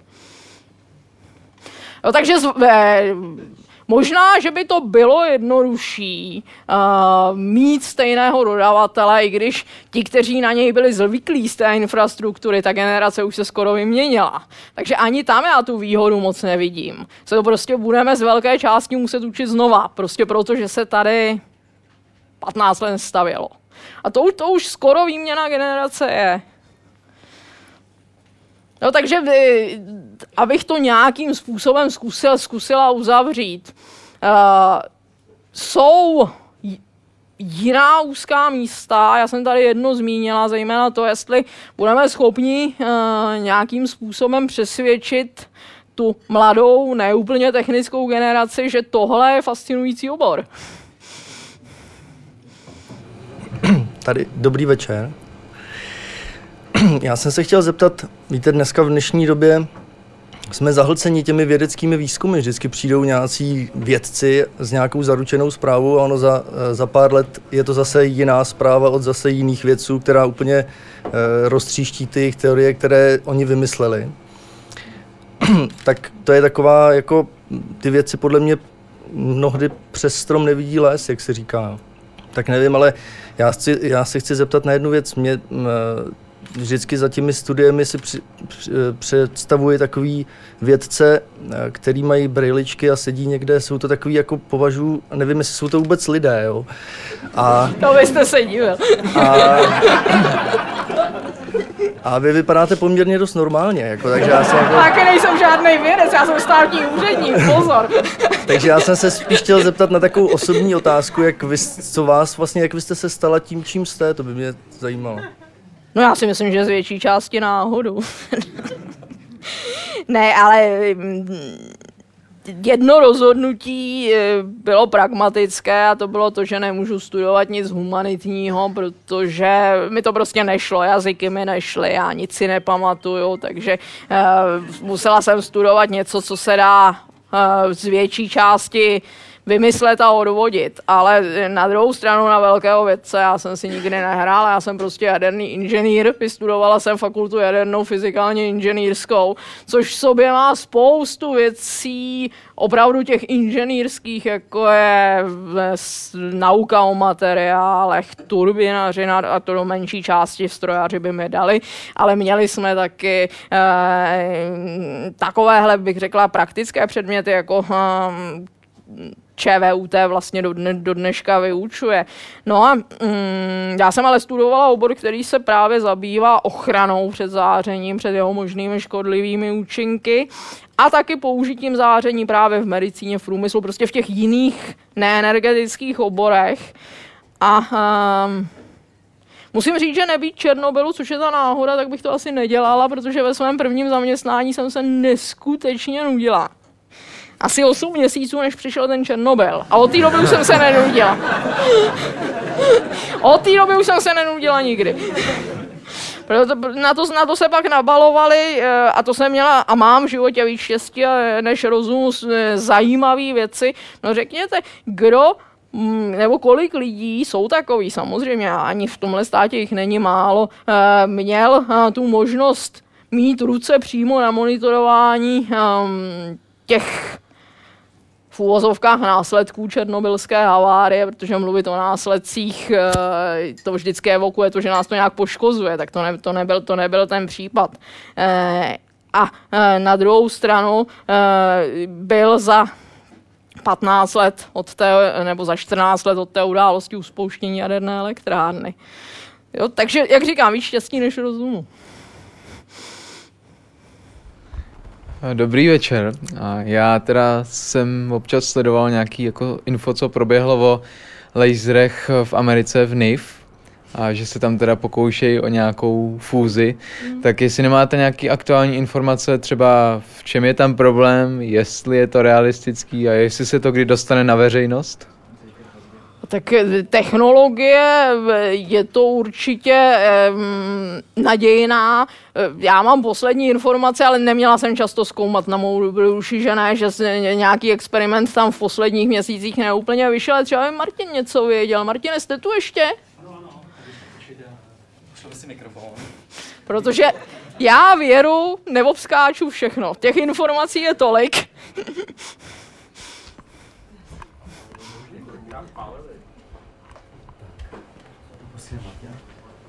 já jsem se teda shodou okolností eh, asi eh, před dvěma roky jsem byl, jsem byl v San Francisku a mluvil jsem s ředitelem toho projektu z Lawrence Livermore National Laboratory, kde je ten National Ignition Facility, ten národní zažahávací institut.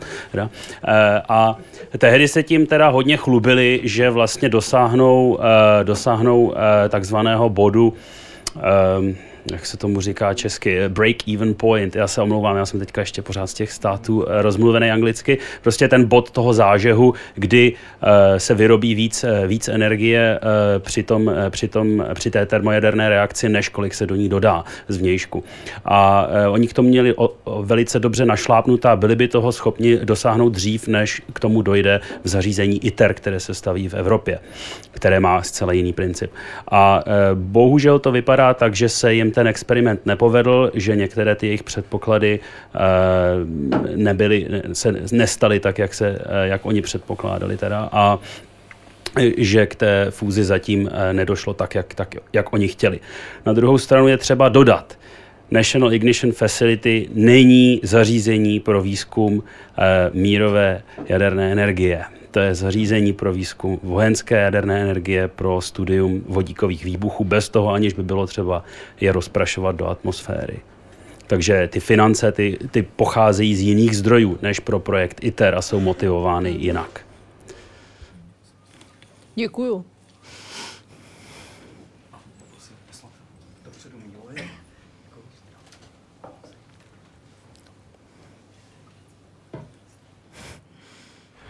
Mohla byste ještě krátce pohovořit o problematice jaderných eh, odpadů, protože asi v, povědomí ve, veřejnosti jsou tak asi takové představy, že za jejich vesnicí budou tisíce tun eh, prosakovat a doutnat a zelené výpary se budou stoupat do ovzduší. Jak to vlastně s tím jaderným odpadem je? Slyšel jsem, že vlastně odpad že to není vlastně jenom odpad, ale v budoucnosti by se to dalo využívat i jiným způsobem, než jenom ukládat. To jste slyšel správně a proto také nějak zvlášť řada zemí nespěchá s tím, aby to hlubinné úložiště jako vlastně finální řešení vybudovala, protože když Řekněme si pár čísel. Na rok provozu 1000 MW reaktoru potřebujete asi 30 tun uranu. Každá ta tuna, když si odpracuje svoje, eh, tak eh, obsahuje 950 kg, zhruba 95% toho stejného uranu, který tam byl na začátku. Pouze asi tak 50 kg jsou ty produkty různých reakcí, které v tom palivu proběhly. To znamená, řekněme, protože žádná recyklace nemá 100% účinnost, že stovky kilogramů uranu, který pracně těžíme, se dají recyklovat z toho použitého paliva, nebo vyhořelého paliva. Někdy se mu eufemisticky říká použité, protože to vyhořelé zní ošklivě. A Tedy, jsou země, kterým se už dneska vyplatí, protože tu jadernou flotilu mají velkou, například Francie, částečně přepracovávat. A stejně ještě pořád ty zbytky po tom přepracování dlouhodobě skladují a neukládají definitivně právě kvůli eh, tomu, že se očekává ta čtvrtá generace, která to bude umět líp. A využije to palivo, které dneska už k použití, k použití není. Eh, v každém případě ta představa to je to, jak eh, pracujeme s asociacemi. Když řekneme skládka jaderného odpadu, tak co si tak asi představíme? No přesně to, co jste řekl. E, takže e, je v tom i trošku, jako bych řekla, e, chtěné či nechtěné manipulace, protože my říkáme geologické úložiště. No to zní tak jako trošku vědecky, trošku chladně a nevzbuzuje to ty emoce jako skládka, ze které tedy eh, se do okolí budou šířit ty ošklivosti, tak jako ze skládek, které v řadě případů skutečně někdo za tou, za tou vsí má. Eh, eh, ukázat těm lidem, že takhle to vypadat v žádném případě nebude, že ten koncept toho ukládání eh, vysoce aktivních odpadů, ať už po přepracování, anebo toho vyhořelého paliva, když řekneme, že už ho nechceme a už je to odpad, ehm, je koncept zase, který dneska je high-tech s mnoha bariérami, vypadá to všechno kdo se zajímá, může si na webu najít velmi uh, sofistikovaně, velmi čistě. I kdyby tam ty bariéry nebyly, zmínili jsme uh, případ přírodního reaktoru v Oklu, i tak ty radionuklidy nikam moc tendenci, nemají moc tendenci nikam cestovat z toho místa, kde byly deponovány. Uh, takže tohle všechno o tom je potřeba uh, podle mě dost trpělivě mluvit a snažit se uh, překonat ten syndrom toho novodobého bubáka, protože my se totiž rádi bojíme. I když si to neradi přiznáváme, tak se rádi bojíme, když nemáme čeho, tak si něco vymyslíme a nebo necháme nakukat. Uh, a tohle, tohle to je součást našeho bytí, ale z, dru- z druhé strany všechno má směřovat k nějaké rovnováze. Takže já z radioaktivních odpadů, um, jak, bych, jak bych to schrnula. To není problém a, nějakého inženýrského řešení. To je problém toho, jestli to ta veřejnost v úvozovkách koupí nebo nekoupí. Jestli to bude akceptovat, jestli tomu bude důvěřovat nebo ne. E, jiná věc e, je to, že tak jak zatím byly vybrány ty potenciální lokality, kde by to možná po nějakých průzkumech šlo to úložiště vybudovat, tak je na smůlu eh, jsou to lokality, které nemají vůbec žádnou zkušenost s nějakou průmyslovou činností, na tož pak s hornickou činností. Těm lidem to vadí z toho důvodu, že to jsou malé komunity, které žijí dost tradičním ještě způsobem života. A tohle bude velký zásah prostě. To nemá se zářením co dělat. Kdyby se jim tam budovala jakákoliv jiná fabrika, tak by je to obtěžovalo velmi podobně. A vůbec bych se jim nedivila svým způsobem, že, že si říkají až poslední chvíli. Uh, no, hejda já nemám, nemám, nemám, úplně, nemám úplně dobrý odhad, tak počkejte.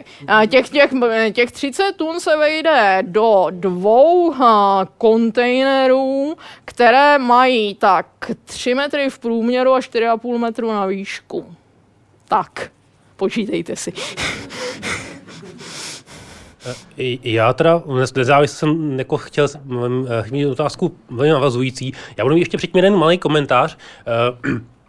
Ono totiž, myslím si, že poměrně málo se uh, zúrazňuje, zúrazňuje ta myšlenka, že tak, jak tam byl ten, ten jako ten uh, sice proplánový, ale pravdivý, uh, pravdivý, pravdivý plakát toho množství paliva uh, jaderného versus fosilního, tak v podobném poměru jsou, jsou samozřejmě odpady. Problém je, hmm. problém je jenom v tom, že odpad z fosilního paliva vlastně většinou není vidět. Uh, protože samozřejmě ten, ty, ty, ty, tuny, ty tuny toho fosilního paliva se promění na tuny oxidu určitého a e, siřičitýho, oxidy dusíku a podobně, které i v případě dokonce, když, ty, když je od popílku a podobně, který, když od, od, odfiltrujeme s účinností 90 x procent, tak pořád mnohonásobně převyšují e, ty odpady z těch jaderných elektráren. A navíc, navíc odchází, odchází do toho životního prostředí naprosto nekontrolovaně, prostě vzduchem a šíří, šíří se e, naprosto neznámo kam. Zatímco vlastně ty ta koncentrovanost, ta toxičnost těch jaderných odpadů je vlastně výhoda, protože, protože e, místo obrovského množství nekontrolovatelně šířitelného, vlastně řekněme méně nebezpečného odpadu, máme si odpad, který je mnohem více, mnohem více nebezpečný, ale víme, kde je, a víme, jak ho izolovat od, od toho prostředí, což, což, což mi připadá jako, jako poměrně velmi málo zdůrazňovaná výhoda toho jaderného odpadu. E, No já jo, ale když, ještě... když, pardon, já, že vám skáču do řeči, ale i s tím radioaktivním odpadem se váže ta představa, že ten becquerel z toho vyskočí a kousne vás do nosu. No. Že, jsou ty, že jsou ty stejný, já to, já to schválně trochu jakoby bagatelizuju, ale že jsou ty stejný becquerely v tom popílku, který jste zmínil, protože uhlí samozřejmě přirozenou radioaktivitu nebo přírodní radioaktivitu obsahuje a spalovací proces je co? Proces koncentrační. Takže eh, v tom popílku je nakoncentrováno těch uh, radionuklidů uranové toriové řady tolik, uh, že by si to možná, uh, že by se možná lidé podivili, kdyby to bylo šířeji známo. Jo, ale to je, mm, já jsem vám fakt omlouvám, že jsem vám skočila takhle do řeči, ale to je skutečně problém té akceptovatelnosti, protože jak se dneska řekne záření, tak máme co dočinění se syndromem čarodějova učně, jakože jsme zvládli něco, co nám do té ruky nějak zvlášť moc nepatří. Uh, tak, já, já teda... Pardon. v pořádku. Já jenom děkuji uh, za doplnění, a, ale teď udělám trošku jako advokáta ďábla se jako na druhou stranu. Uh, uh, jaderná energetika, nebo řekněme energie z elektráren je, je, je relativně lacina. Ale jeden z možných protiargumentů, který se taky dost často opakuje, je, že vlastně v té ceně Protože většina těch elektráren pořád ještě běží, protože trvalá úložiště jsou velmi vzácná a v podstatě většina toho odpadu je pořád v nějakých jako překladištích a podobně, eh, že vlastně v té ceně eh, v porovnání třeba s cenou z energií z fosilních paliv nebo, nebo z jiných zdrojů, které jsou schopné dávat podobně, podobně velké výkony, eh, není zahrnuta likvidace jaderných elektráren. Chtěl bych se ptát, kdy ve chvíli, kdy porovnám, dejme tomu, výstavbu elektrárny na fosilní paliva na zelené louce, její provoz po dobu těch, řekněme, 30-50 let a zase revitalizace na to, že skončím na zelené louce, jak to dopadne v případě, a samozřejmě to samé udělám, to samé teda udělám s tím uhelným dolem třeba. Eh, jak to dopadne v případě, že udělám tu kombinaci teda eh, důl na nějaký, nějakou uranovou rudu a jadernou elektrárnu, opět zelená louka, zelená louka. Jak, jak, tam, jak tam to potom celkově ten cyklus dopadá? No, tímhle tím se zabývala léta studie, kterou si objednala Evropská unie, jmenuje se Extern E která právě měla za cíl vyčíslit tyhle ty takzvané externality a započítat je do výstupní ceny kWh toho kterého zdroje. Takže když to uděláme a a započteme ty externality, které umíme, což jsou zhruba ty, které jste řekl. To znamená přední konec palivového cyklu pro uhlí, pro jádro, pro plyn, pro ropu, provoz, likvidace, zadní konec palivového cyklu. Tak pro fosilní paliva a jadernou energetiku vychází ta cena kWh pořád zhruba stejná a pořád ještě je významně nižší než cena energie při nejmenším z některých obnovitelných zdrojů, přičemž tam ty externality neumíme započítat. Tak děkuji, já už si teda opět vezmu slovo. Eh, Já teda nejdřív řeknu jednu věc, a sice, že mám k Temelínu velmi takový schizoidní postoj, protože se staví větši, eh, větší část mého života a eh, to je doba, po kterou jiný jaderné elektrárny fungují. Jo. A já bych docela rád, kdybyste ten, kdybyste teda potom mohla třeba říct něco o likvidaci jaderných elektráren, co se vlastně děje, když taková elektrárna doslouží. Ale ta druhá věc, ta, která naopak jako uh, u mě vzbuzuje takovýto dětinský nadšení, tak to jsou uh, právě ty věci, že uh, trošku vím, jak to funguje a vím, nebo takhle, nepamatuju si, jak je velká ta parní turbína, která je uvnitř. Ale je to nádherný kus stroje, který je hrozivě to veliký. asi Petřínská rozhledna na leža, to 56 metrů. Ano, říkám, strašlivě velký. Ale tím se paradoxně dostávám k té druhé otázce, na kterou jsem se chtěl zeptat, a sice my vlastně používáme uh, k přeměně uh, k tomu nejvymoženějšímu, nejdokonalejšímu, co jsme se dopracovali, tak jako přiřadíme parní stroj, aby jsme z toho vyrobili elektřinu.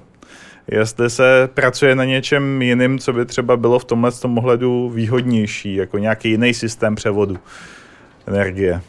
Tak, Pro tu tepelnou elektrárnu, protože ten Carnotův cyklus bude platit vždycky, tak toho nic moc lepšího vlastně nevymyslíte. Můžete zdokonalovat účinnost toho, eh, toho cyklu a to, to, to je tak zhruba všechno, ale určitě je to velmi humpolácký způsob, ta, ta tepelná elektrárna. Ta jaderná elektrárna je vlastně případ tepelné elektrárny, akorát, že tam ten kotel je něco trochu jiného.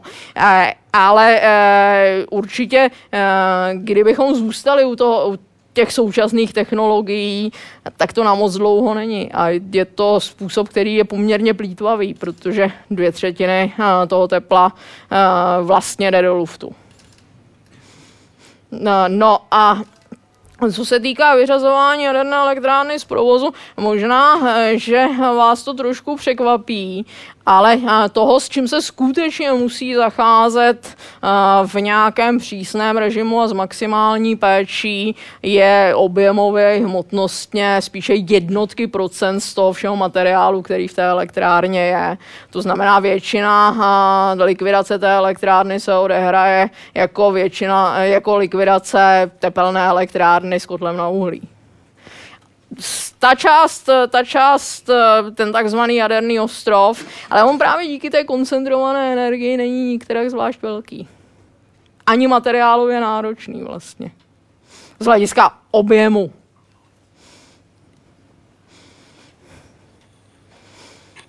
Tak já zkusím. Pospíšil, eh, ještě bych se vás chtěl zeptat, Kdyby bylo na vás vybrat pro Českou republiku typ reaktorů, zda byste použila ten typ lehkovodní, který se u nás že ho, používá? Rozhodně. Nebo právě třeba varný, množivý, protože zase je tam různá využitelnost vlastně toho paliva a těch výsledných produktů, že třeba z toho množivého, případně varného se zase generuje výborné plutonium, které je využitelné zase na spoustu jiných věcí, že jo? No na spoustu. To, to, to, to, to, má, to máte pravdu. Tak musíme si to, musíme si to, když dovolíte, rozdělit pro následujících, eh, pro následujících, řekněme, eh, dobu, po kterou odhadujeme, eh, že reaktor dneska stavěný bude v provozu, to znamená pro následujících 60 let, je podle mého názoru ta technologie tlakovodního reaktoru chlazeného, moderovaného lehkou vodou v generaci 3 nebo 3+, plus, to nejlepší, co si můžeme vybrat. Co se týká množivých reaktorů, já neříkám, že ty varné jsou horší, ale vstupuje tam vstupuje tam třeba ten faktor, eh, i když jsem ho před chvílí eh, se snažila zavrhnout toho, že na tenhle typ reaktoru jsme přece jenom nějakým způsobem už vycvičeni a hlavně ta infrastruktura je na něj když to uh, zase uh, zbagatelizuju zvyklá.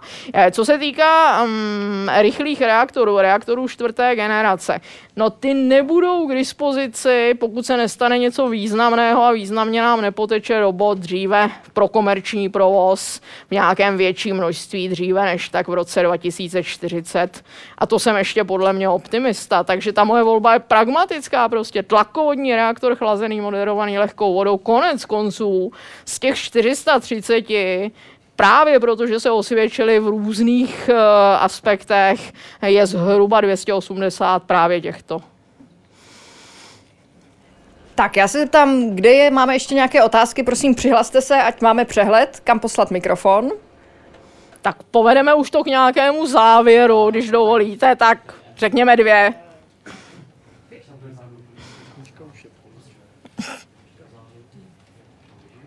Dáme poslední tři. Tak jo. Tak já bych se ještě jenom zeptal takovou doplňující otázku vlastně ohledně hm, toho plutonia, které se teda jako generuje z těch varných eh, reaktorů například, nebo je tam větší procento v těch eh, vlastně odpadních produktech, tak jsem myslel, zda právě se toto eh, by nedalo využít, konec konců ono se to využívá už dneska i ve Fukushimě, byl reaktor, který používal ten MOX palivo, že obohaceném vlastně plutoniem. Takže kdyby jsme to nesměrovali vlastně na jadernou bombu, ale směrovali to na využitelnost v energetice, tak si říkám, že by ten jiný vlastně než ten lehkovodní typ reaktoru byl třeba lepší pro pokračování toho palivového cyklu. A to máte, to máte bez zesporu pravdu, akorát si musíme říct, že eh, to hlavní, co od té elektrárny chceme, je, aby eh, za, v rozumné době a po rozumnou dobu a za rozumné peníze, i když nejsou úplně malé, sypala ty megawaty do sítě. No to prostě ty jiné palivové cykly umí v jednotkách případů zatím na světě a nic hezkého z hlediska spolehlivosti to prostě není. Jo, takže eh, já, máte pravdu, tam směřuje ten výzkum a vývoj a ty poloprovozy různé, ale momentálně to není na trhu a ještě dlouhou dobu nebude. Tak já bych měl dotaz trošku jiného soudku. Vlastně tím, že v poslední době ve společnosti vidíme strašně moc obsazování různých funkcí lidma, ne z praxe, ale třeba z různého politického důvodu, že se dá někomu trafika v nějaký polostátní organizaci. Je možný, že by někdo takový mohl třeba dostat řídící funkci v jaderné elektrárně a případně se mohl opakovat Černobyl?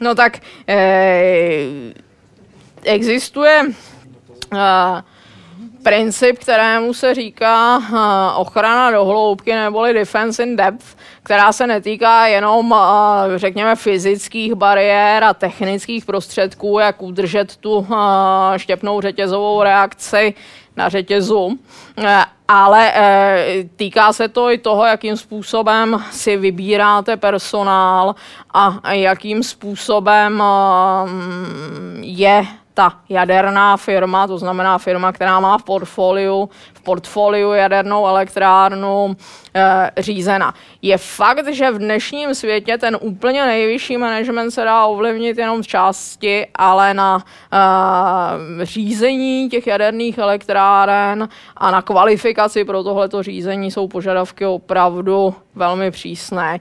Na druhou stranu vždycky bude záležet na teď mi promiňte ten vznešený výraz, hodnotovém systému a zase to nemám ráda, integritě toho, kterého člověka, protože ten tlak na to, aby pořád hledal možnost, jak eh, dosáhnout většího ekonomického zisku v tom dnešním světě bezesporuje a když bychom si to zastírali pro tu jadernou energetiku, děláme chybu, protože přehlížíme riziko. Eh, tím pádem eh, Černobyl uh, také uh, by se možná nestal, uh, kdyby hlavní inženýr elektrárny nechtěl splnit socialistický závazek a dal přednost té jaderné bezpečnosti. Ale tam si prostě nutně musíte vybírat lidi, kteří tuhle tu kulturu a ten hodnotový systém, a to je velmi obtížné, mají trochu odlišný od současné společnosti to je velmi obtížný, opravdu jo. E, na druhou stranu tam musí existovat tím pádem řada pojistek, jak, e, protože všechno na světě může selhat. Pro tu jadernou elektrárnu musí i z hlediska toho personálu e, být vystaven systém, který to e, selhání dokáže kompenzovat. Je, e, jo, ale lidské selhání nikdy nevyloučíte prostě. Já bych si dovolil ještě jednu, mm, nemůžu si odpustit poznámku k, k tomu, jak jsme mluvili před, předtím o tom, že Evropská unie si udělala, nechala udělat studii vlastně, která energie je lacinější, nebo která se víc vyplatí z hlediska celého toho cyklu kdy, kdy někdo postaví elektrárnu, vyrobí energii, zbourá.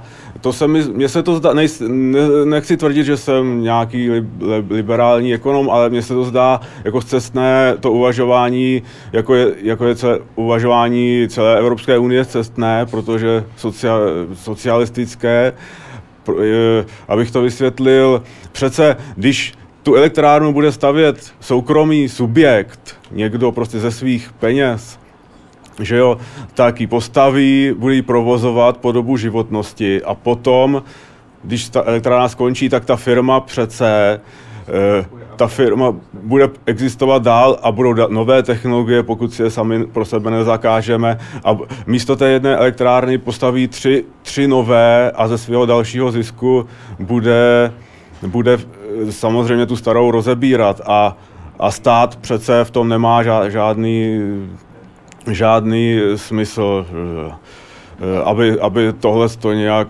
nějak řídil, protože když to bude jednou soukromé, tak, tak zkrátka eh, tady ty vztahy, že toho nějaké vypočítávání asi ne, nebude moc fungovat. Ale nechci se o tom přijít, já bych měl jinou otázku.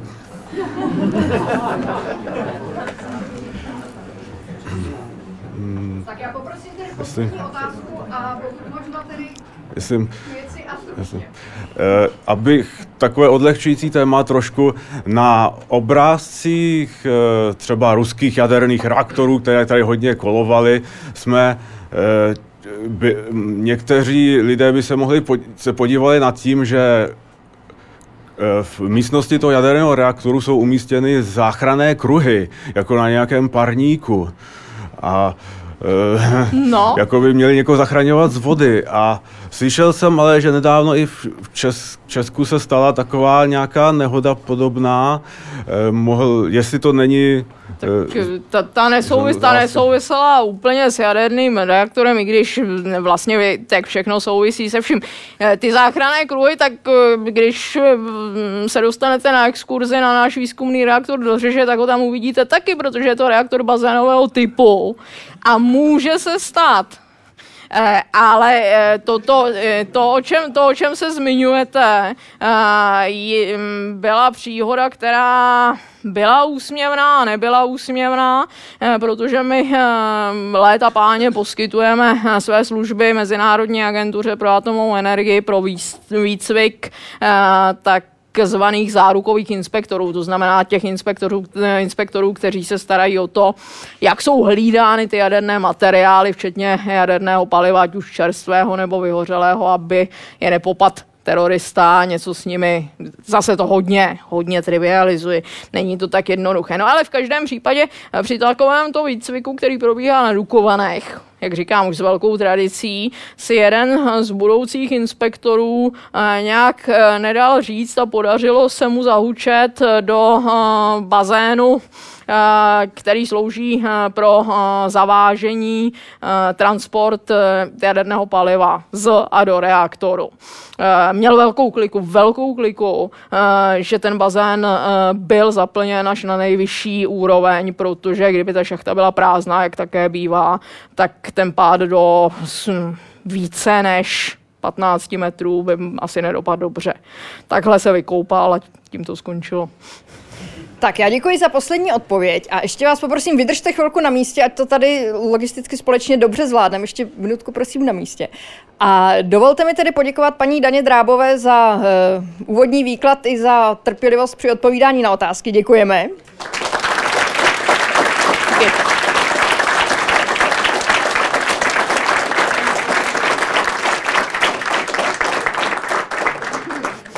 A dovolte mi pozvat vás na naše další akce. My teď v nejbližší době máme naplánovány hned dvě akce.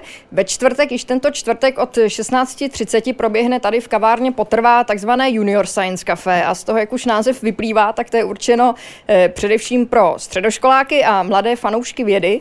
A naším tématem eh, bude kosmologie a hostem bude pan doktor Michal Prouza z Fyzikálního ústavu, takže v 16.30 tento čtvrtek zde v kavárně Potrvá. A naše další klasické Science Café proběhne proběhne 11. prosince, tedy opět druhé úterý v měsíci od 19 hodin a budeme tady mít jako hosta pana doktora Špičáka a řeč bude o zemětřesení.